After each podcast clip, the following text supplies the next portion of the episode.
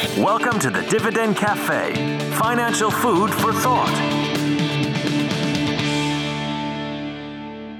Hello and welcome to this week's Dividend Cafe. Both those of you listening on the podcast and watching the video right now, we are uh, officially here to the end of the first half of 2018. And so by the time you're likely listening to this, we've uh, called it a wrap on the month of June in the market, and there with that, obviously, the end of the second quarter and the end of the first half.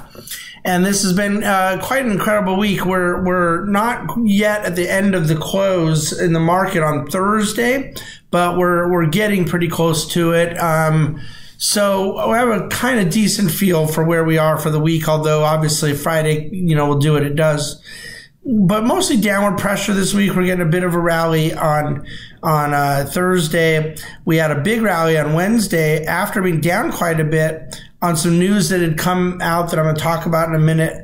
Um, and then uh, it kind of petered off by the end of the day. But the big drop on Monday um, was really obviously centered around trade and the and the ramped up conversation about additional retaliatory tariffs. In this case, it's our tariffs retaliating against China's tariffs, which were retaliating against our initial tariffs. And and what happened to complicate things is an article came out in the Wall Street Journal over the weekend, um, in the Monday morning, that said that we were now looking at a lot of very uh, uh, what's the word cumbersome restrictions on investment into China. And so, really elevating the the gravity of what would take place in this dynamic with China. Uh, some frustrations with the administration on how the trade talks going. Turns out not getting everything they want right away, and the the blunt instrument of tariffs generally leads to more tariffs as far as trying to get this whole thing solved, you know, it's a holistic kind of uh, recipe is needed. But then on Wednesday, what changed, and I'm going to be talking about all of this on the Advice and Insights podcast, a kind of deeper dive because this a lot of it's very boring, very granular in the weeds on the trade particulars, but the decision to to say no, excuse me, we're not going about um, restricting investment in China through these very um, bureaucratic measurements that would be under the State Department and whatnot, calling it a national security risk, but instead using what's called CFIUS, which is the Committee on Foreign Investment to the United States. Well, that um, is much less cumbersome much less burdensome and much less threatening. It's under the moniker of the Treasury Department. And the market rallied on that. That rally didn't hold, although it's up, as I said here today, Thursday. So this is the point I want to make for Dividend Cafe viewers and listeners right now. The market is responding around the trade issues. We had achieved a certain point at the end of the earnings season and with more economic data coming in and market rallied back above the 25,000 level on the Dow. And with no new earnings news, no economic news, no real substantive changes in geopolitics, with the only news impacting being the uh, ramped up tariff and trade war uh, endeavors of the administration with China and with uh, threats against the European Union and with Canada and Mexico, uh, Canada more so at this point. Um, that's what has created the last several weeks of volatility in the market. And now we sit here kind of in the middle spot of where we've been for the last four months. We're about a thousand points higher than our low spot and about a thousand points lower than our high spot in the Dow over the last uh, four months. So the the catalyst to that uncertainty is certainly trade, and I've been rather vocal about what I think about it and uh, so forth. But what we unpack a little this week is the the very real dynamic taking place, which is that. Uh, I call it one T giveth and the other T taketh away. The T being tax reform gave a certain amount of economic growth and and business confidence um, and and uh, jubilation uh, into the economy, and now the other T, these tariffs, taking a lot of that back. Uh, interestingly, even in tor- sort of public perception, I mean, I'm talking about economic fundamentals and reality, but even public perception, tax reform um, had like a 51% approval rating um, a few months ago and now has a 34% approval rating. And the only thing uh, from a particular poll that I'm citing, the only thing that poll came from Monmouth, by the way, if you care. The only thing that's changed in between those two polls is that the economy has gotten better. The data's looked even better. Unemployment's gone even lower.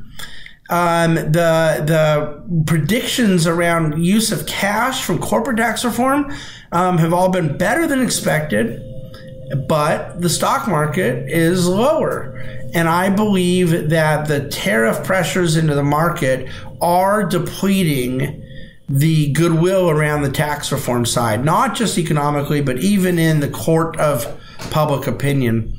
So it'll be very interesting to see how this has to kind of be navigated politically, economically. Um, my own forecast continues to be that there will have to be some face saving end to this that enables all parties to claim some form of victory, including our own president. Uh, there will probably end up being a, a, trade arrangement or deal that is somewhat better than it was than we started. Uh, I would argue probably not anywhere near uh, what they've kind of said and hinted at and threatened to do and all that. But again, something on the margin, a little better. And then the markets could see that we're not headed towards that ongoing trade war.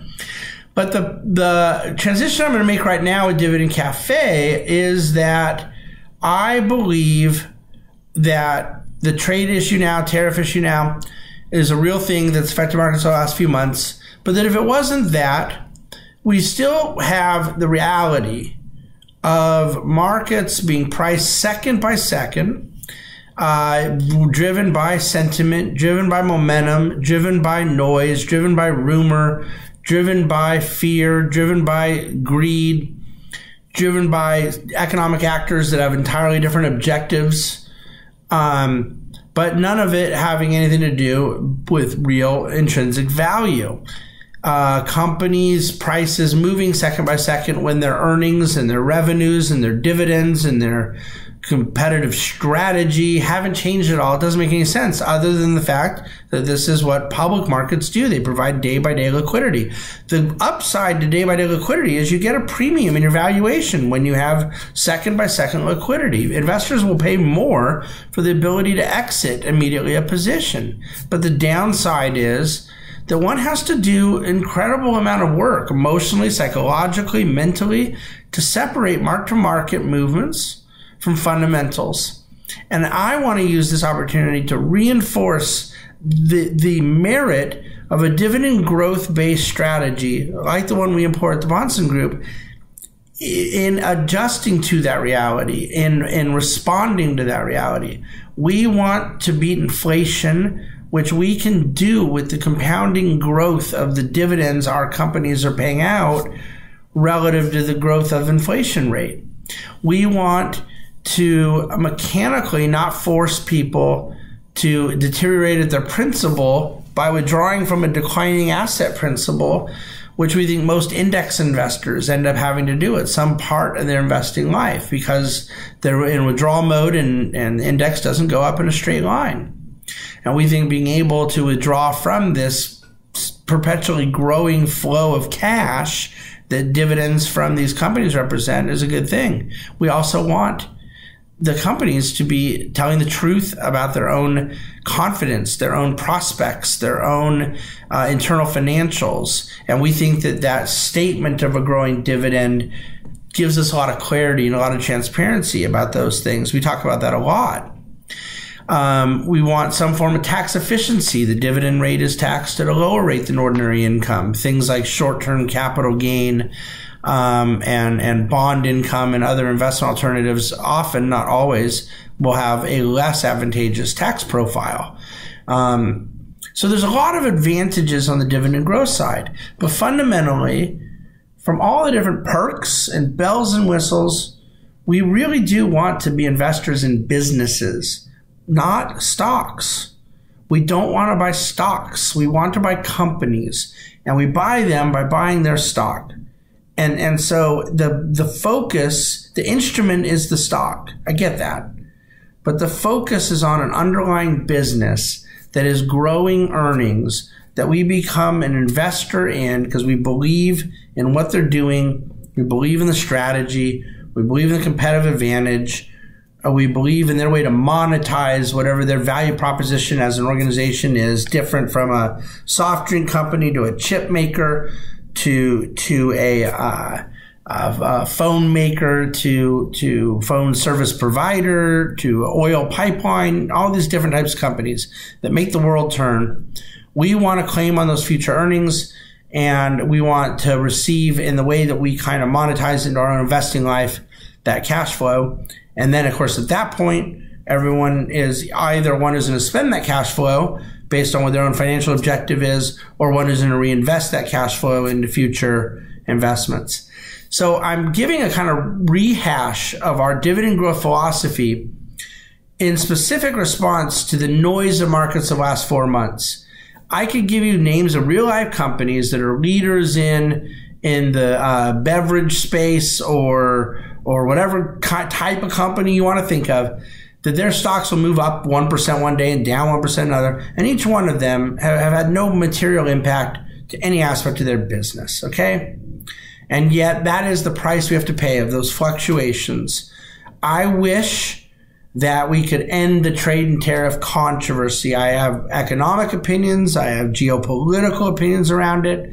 I understand some of the things that they're trying to do, and I and I get the overall objective with it. And I have my own feelings, as I've shared before, about how it's going to end up playing out. But on the way, it does add noise into the uh, the valuation level of the overall market. And this is what we have to deal with as investors and we can deal with it a lot more confidently, uh, knowing that we're investing for a growth of cash flow that is unaffected, um, we're we're kind of out of harm's way in that sense. So I'm going to leave it there. I do welcome any questions, comments you may have. Let's unpack more about trade and tariffs and advice and insights. In the meantime, have a wonderful, wonderful weekend. Read dividendcafe.com this week for some thoughts on all of this and on the 4th of July. And have a great weekend. Thank you for listening and watching the Dividend Cafe.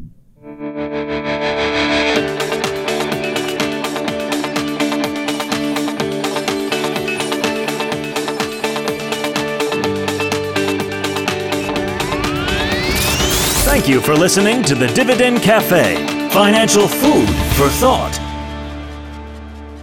Bahnsen Group is registered with Hightower Securities LLC, member of FINRA and SIPC, and with Hightower Advisors LLC, a registered investment advisor of the SEC. Securities are offered through Hightower Securities LLC. Advisory services are offered through Hightower Advisors LLC. This is not an offer to buy or sell securities. No investment process is free of risk, and there's no guarantee that the investment process or the investment opportunities referenced herein will be profitable. Past performance is not indicative of current or future performance is not a guarantee. The investment opportunities referenced herein may not be suitable for all investors. All data and information referenced herein are from sources believed to be reliable. Any opinion, news, research, analyses, prices, or other information contained in this research is provided as general market commentary. It does not constitute investment advice. The team at Hightower should not be in any way liable for claims and make no express or implied representations or warranties as to the accuracy or completeness of the data and other information, or for statements or errors contained in or omissions from the obtained data and information referenced herein. The data and information are provided as of the date referenced. Such data and information are subject to change without notice. This document was created for informational purposes only. The opinions expressed solely those of the team and do not represent those of High Hightower Advisors LLC or any of its affiliates.